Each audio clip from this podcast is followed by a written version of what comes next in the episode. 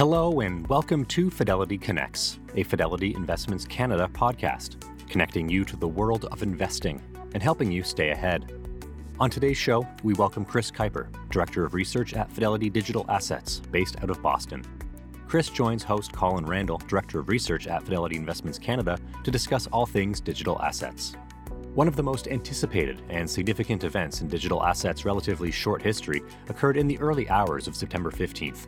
Dubbed The Merge, the event marks the Ethereum blockchain's transition move from a proof-of-work consensus mechanism to a proof-of-stake mechanism. Chris unpacks what this means, including how the merge represents significant change in Ethereum's technical structure, its economics and environmental footprint, which some say will reduce the blockchain's energy consumption by more than ninety-nine percent. Also, Chris and Colin discuss the differences between the Ethereum and Bitcoin networks, also what's driving the price drops in Bitcoin and Ethereum this year, and how cryptocurrencies could fit into a portfolio.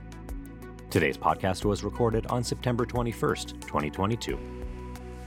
The views and opinions expressed on this podcast are those of the participants and do not necessarily reflect those of Fidelity Investments Canada U L C or its affiliates. This podcast is for informational purposes only and should not be construed as investment, tax, or legal advice. It is not an offer to sell or buy, or an endorsement, recommendation, or sponsorship of any entity or security cited. Read a fund's prospectus before investing. Funds are not guaranteed. Their values change frequently, and past performance may not be repeated. Fees, expenses, and commissions are all associated with fund investments.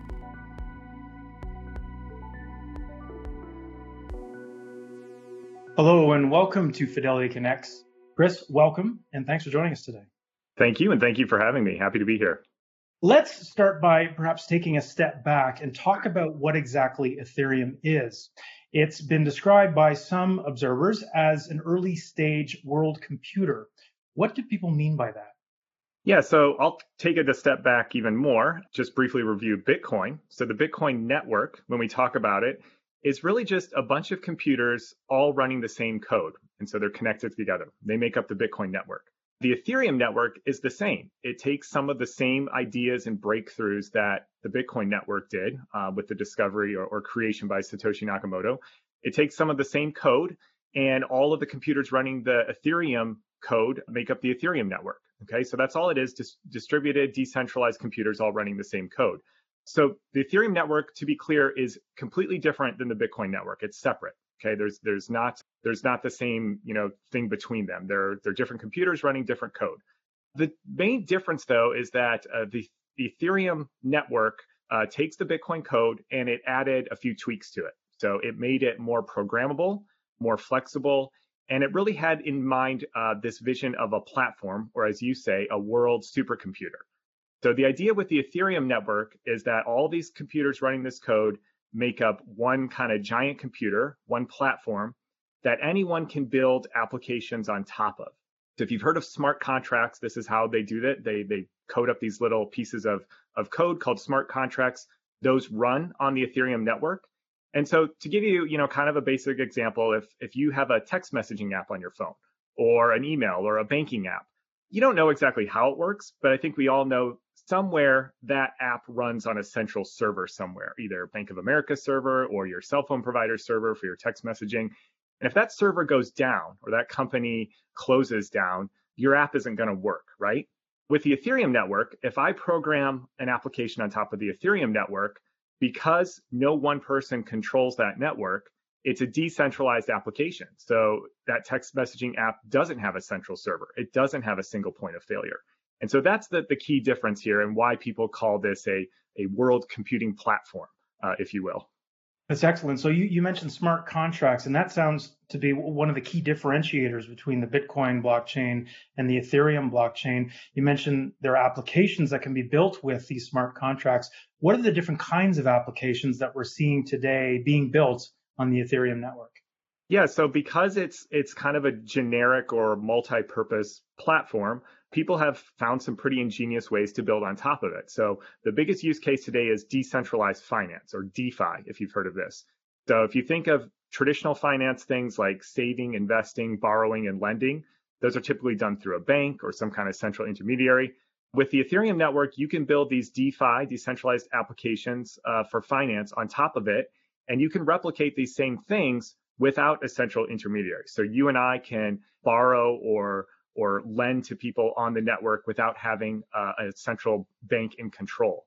We can trade without going through a centralized stock exchange. They have entire decentralized exchanges built on top of this. Uh, so that's one of the bigger categories. There's other categories that you may have heard of, like stable coins. There's a whole category of N F Ts, non-fungible tokens, where people are trading things like art and music and different rights on top of it. Uh, and so that's where you see kind of this, this blossoming of, of innovation on top of it. So, so Ethereum sounds like it's it's programmable. It, it can be it can be many different things using these smart contracts. Whereas Bitcoin is really, it seems, focused on a more sort of, I guess, narrow range of use cases. Is is that a fair assessment? Yeah, I'm really glad you brought that up and, and the way you framed that, because that's exactly how uh, I and, and we like to look at it at Fidelity Digital Assets. People hear, oh, Ethereum took Bitcoin's code and, and evolved it or added functionality or made it more programmable. Therefore, it's better. And I say to people, it's it's kind of like if I asked you, what's a better vehicle, a four-door hybrid sedan or a four-wheel drive diesel truck? Well, the answer is it depends, right? Depends what you need it for, what you're trying to do. If you're trying to get to work and want to save gas and you can drive on nice highways, the sedan is probably the way to go. If you live out in the middle of Alaska, that four-wheel drive diesel truck literally might mean life or death for you to get out of there or be able to get food or water, right? And so I think it's the same thing with, with Bitcoin and Ethereum. It's not either or. It's not one's better or more advanced. Uh, they're clearly built for different use cases. And, and some of the founders of Ethereum clearly laid this out. They want to have a platform. They want to have fun, you know, this flexibility. Ethereum has changed its code. It's adapted. Bitcoin, on the other hand, was clearly built as a monetary network. It's the first time we've had uh, a completely open source, permissionless, censorship resistant, monetary global network. We've never had that before in, in the history of humanity. And on top of it, you have the Bitcoin token, uh, which is this potential emerging form of money. That's the first non-state, non-sovereign form of money, also something we've never had. So if you want a monetary network, uh, you want, like you say, a narrow use case that focuses just on things like security, decentralization. You actually want the code to be harder to change, more ossified, more resistant to, to the latest whims of what people might want or need. But on the other hand, Ethereum has all these different use cases and, and, and abilities, but it makes some inherent trade-offs. And so people just need to be aware of that and, and need to know that uh, there are engineering trade-offs made between the two. It's, it's not a, it's not a free lunch. Right. So, so the news about Ethereum merging just uh, just last week, you know, continuation of the evolution of the code. I think some some pundits are looking at and saying, you know, this this is a good thing, and and you know, is it leaving Bitcoin behind? But I think what you're saying is the very sort of stability of the Bitcoin code, of its structure, is is a feature, not not a bug. Yeah, absolutely. I think that's exactly the way to think about it. Great. So, so maybe we could, before we move to the to the merge, wanted to talk a little bit about consensus mechanisms, because this is really at the heart of what happened in Ethereum's merge just recently. This being, the Ethereum network moved from a proof of work consensus mechanism to a proof of stake mechanism. Bitcoin remains on a proof of work mechanism. Could you talk a bit, little bit about the differences between these consensus mechanisms and what are the trade-offs involved? Yeah, so I'll start with what a consensus mechanism is. So as I alluded to before, these networks, both Bitcoin and Ethereum, are just a bunch of computers all running the same code, and they're decentralized. Uh, no one person, entity, government, institution, corporation controls them, right? And so if you have a bunch of computers all running the same code, and they're all keeping track of some kind of ledger, a shared ledger, the question is obviously, well, how do you know which one is correct? How do you come to an agreement on what the source of truth is? How do you come to a consensus? So obviously you need a consensus mechanism. And so Bitcoin was the first one to use proof of work. Satoshi Nakamoto did not invent proof of work. Proof of work existed before, uh, but Satoshi was the first one to bring that piece into Bitcoin to kind of pull this all together and really make it work and align all the incentives. And so without getting too technical, if I can kind of, you know, come at it from a, a, a not quite technically correct way, but just to illustrate the point, if you want a consensus mechanism between a group, if you want a group to decide, voting is usually the way you do it, right? You all get together and you vote on what is uh, the agreed upon rules or the or the state of your your ledger. So of course, you might be thinking, well, one vote per person, right? But of course, that doesn't work because you have different people running computers. You don't know uh, if one person is behind it or if one person controls one hundred computers. You'd have to introduce a central intermediary like we do with our political voting systems to make sure there's only one vote per person. Uh, so that isn't going to work. Satoshi, uh, in his actual, or they, her, or whoever Satoshi is, we don't know. Uh, but in the paper, Satoshi outlines, well, you could have one I P address uh, per vote, but then says, well, this wouldn't work either. People could spin up a bunch of computers, launch a bunch of I P addresses. Uh, so the key, the key element here is to make it one vote per unit of computing power.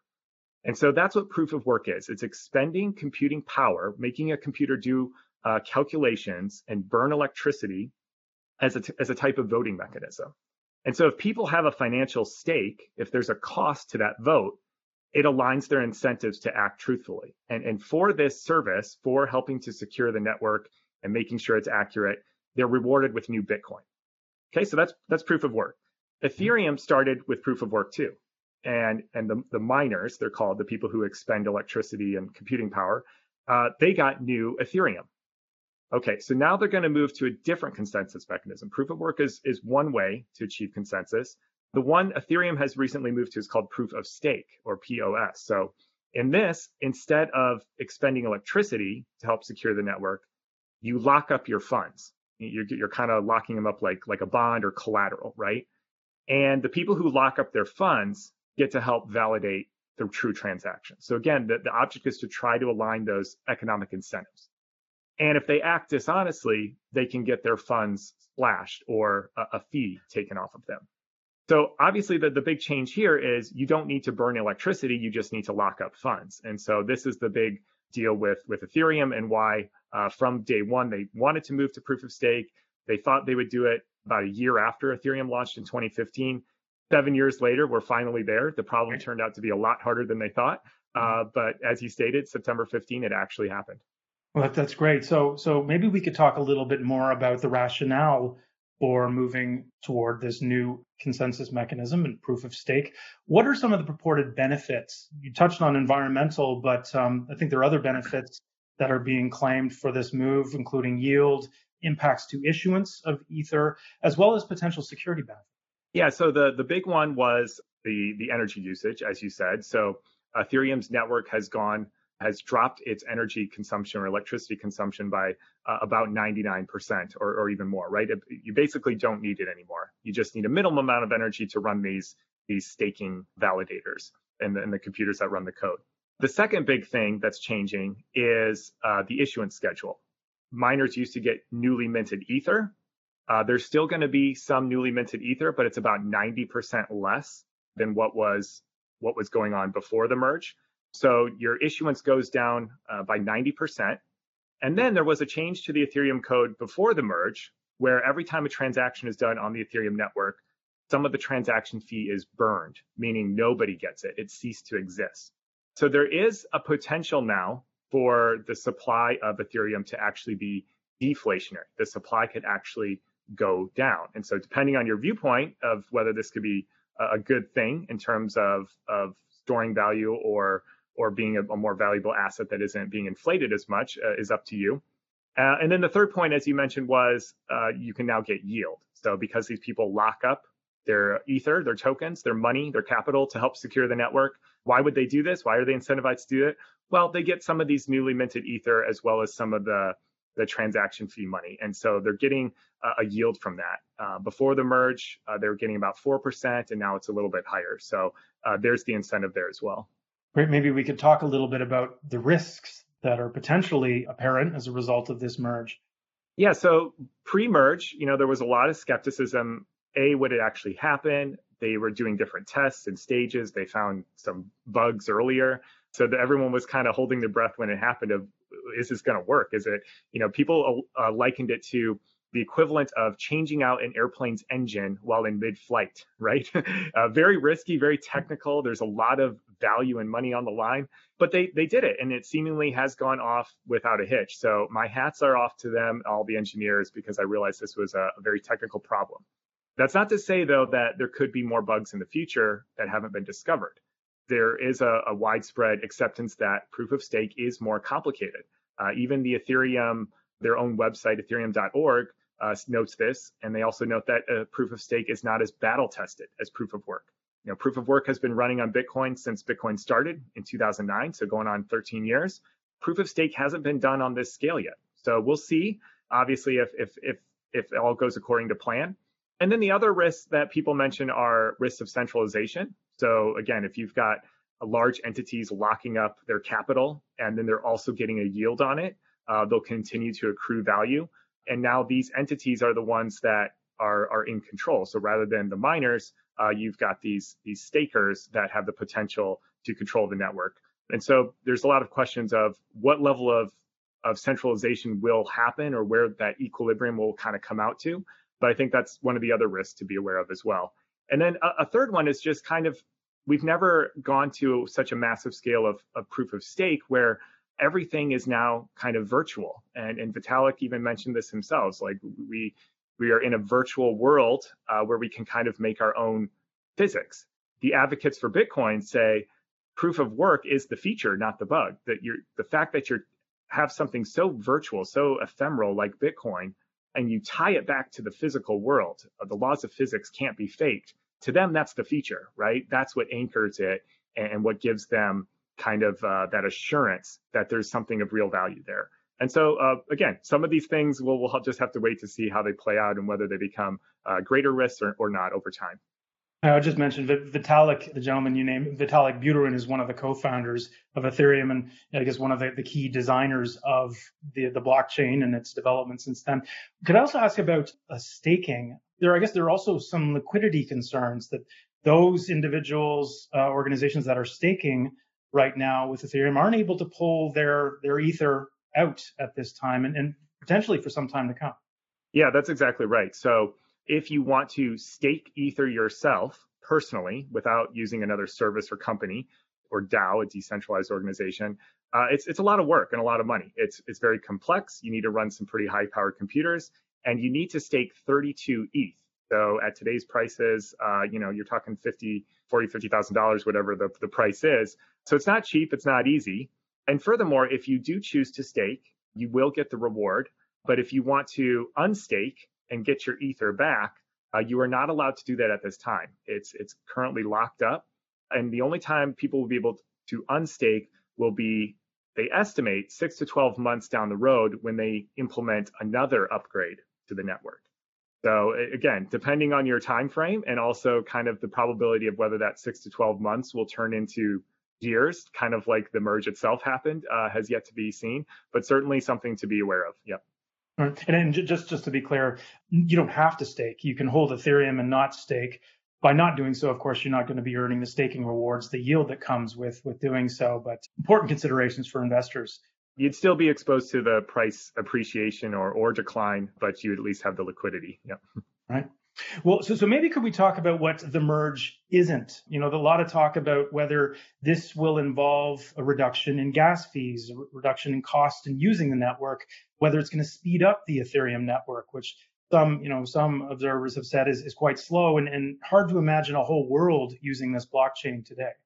Yeah, so there's there's a, a number of misconceptions like you were talking about there. The number one is is it's going to speed it up. There's a tiny, tiny grain of truth there. There's kind of this technical thing where the blocks uh, are going to come, they're, they're coming more regularly. So there's like a marginal speed improvement there, whereas before it was more of a probabilistic thing. But most people should just ignore that. The, the, the speed and throughput of the network has not changed. That was not the point of the merge. It never really was. The other grain of truth, though, is that this upgrade had to happen first, and they've got plans down the road to speed it up, make it more scalable.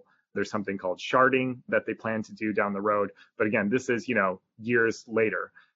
But that goes hand in hand with, with the gas fees then, because if the network gets congested, the transaction or gas fees go up.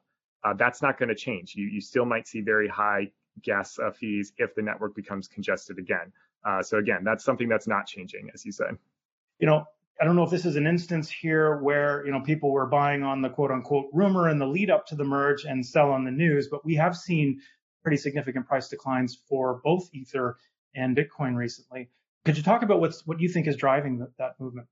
Yeah, so we'll start with Ethereum specifically. I think you're right. It was a classic buy the rumor, sell the news, right? It was the Ethereum was outperforming Bitcoin all the way back to, you know, July really or, or earlier, as this anticipation heated up, as the tests were going well, as they got some more solidity around the date and when it would actually happen.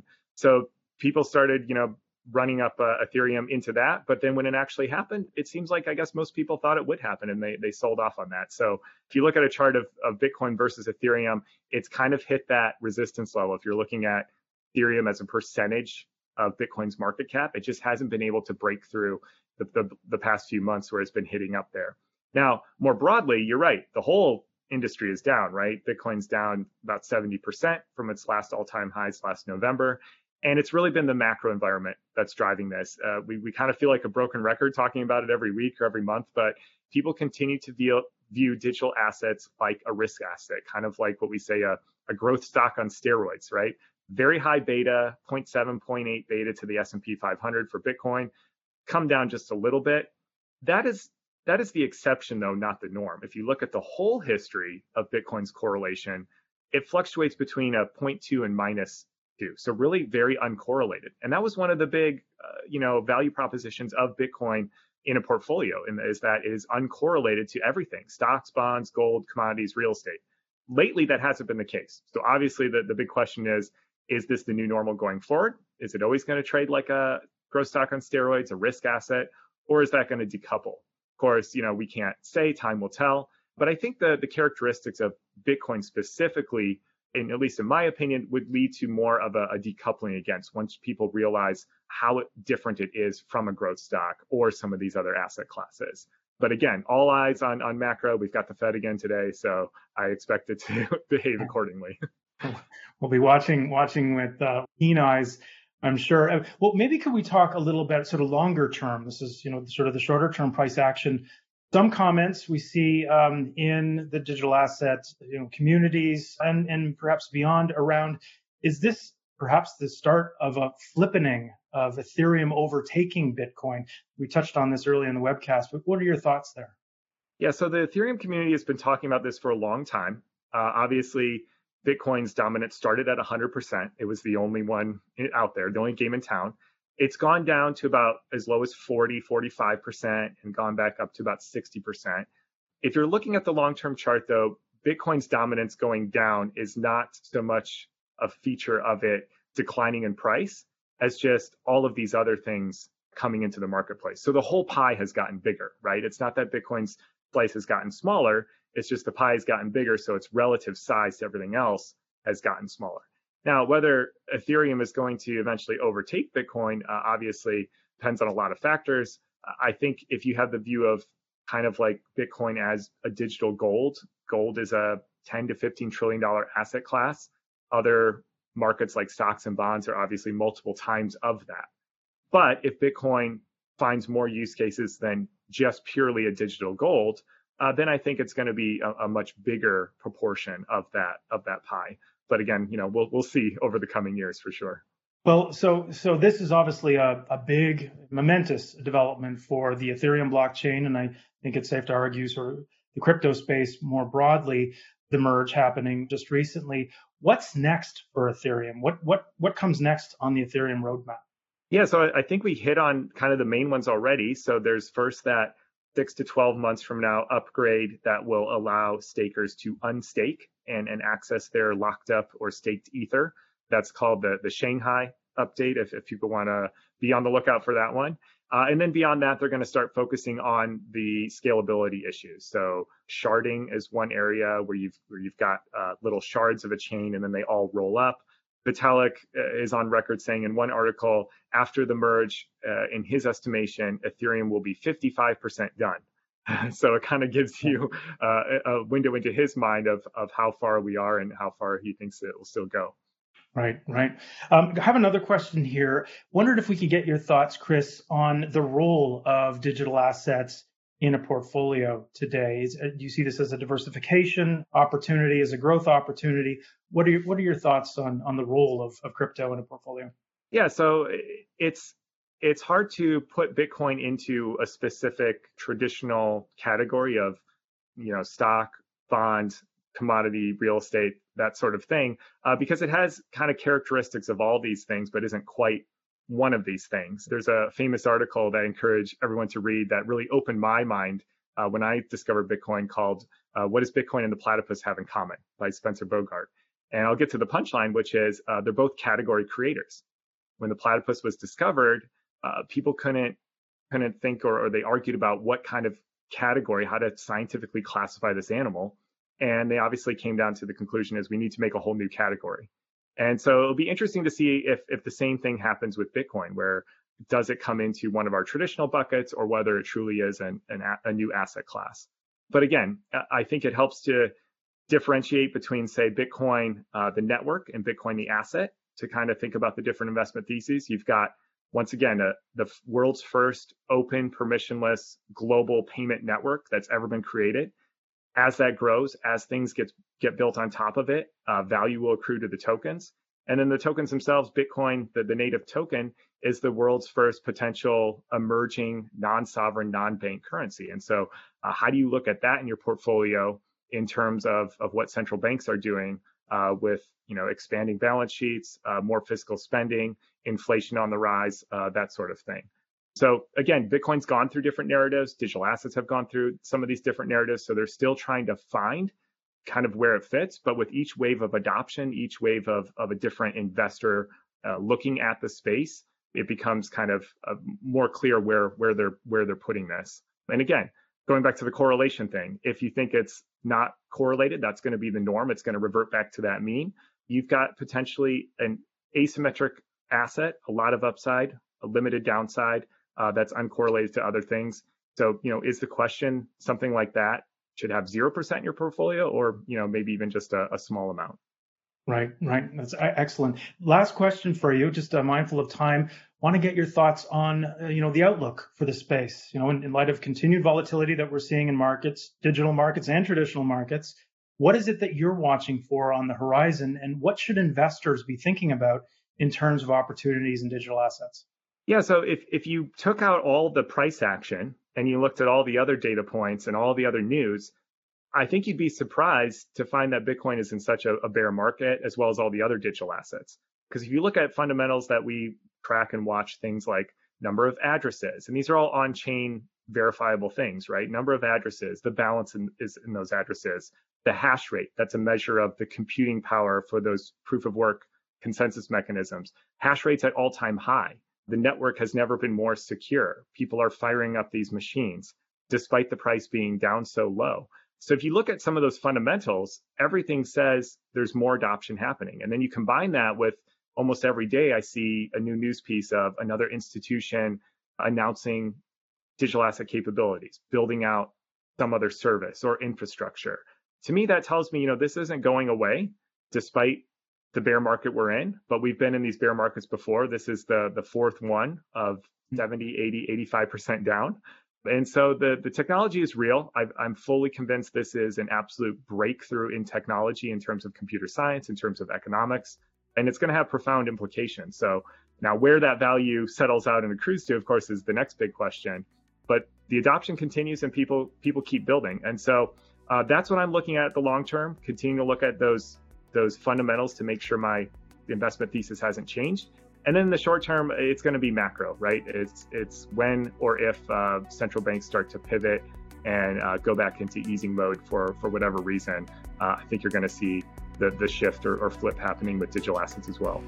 Chris, it's great to speak with you today. Thank you so much for joining us and sharing your insights on this evolving area of the markets. We really appreciate it. My pleasure. Thank you. Thanks again for joining us on Fidelity Connects. Thanks for listening to the Fidelity Connects podcast.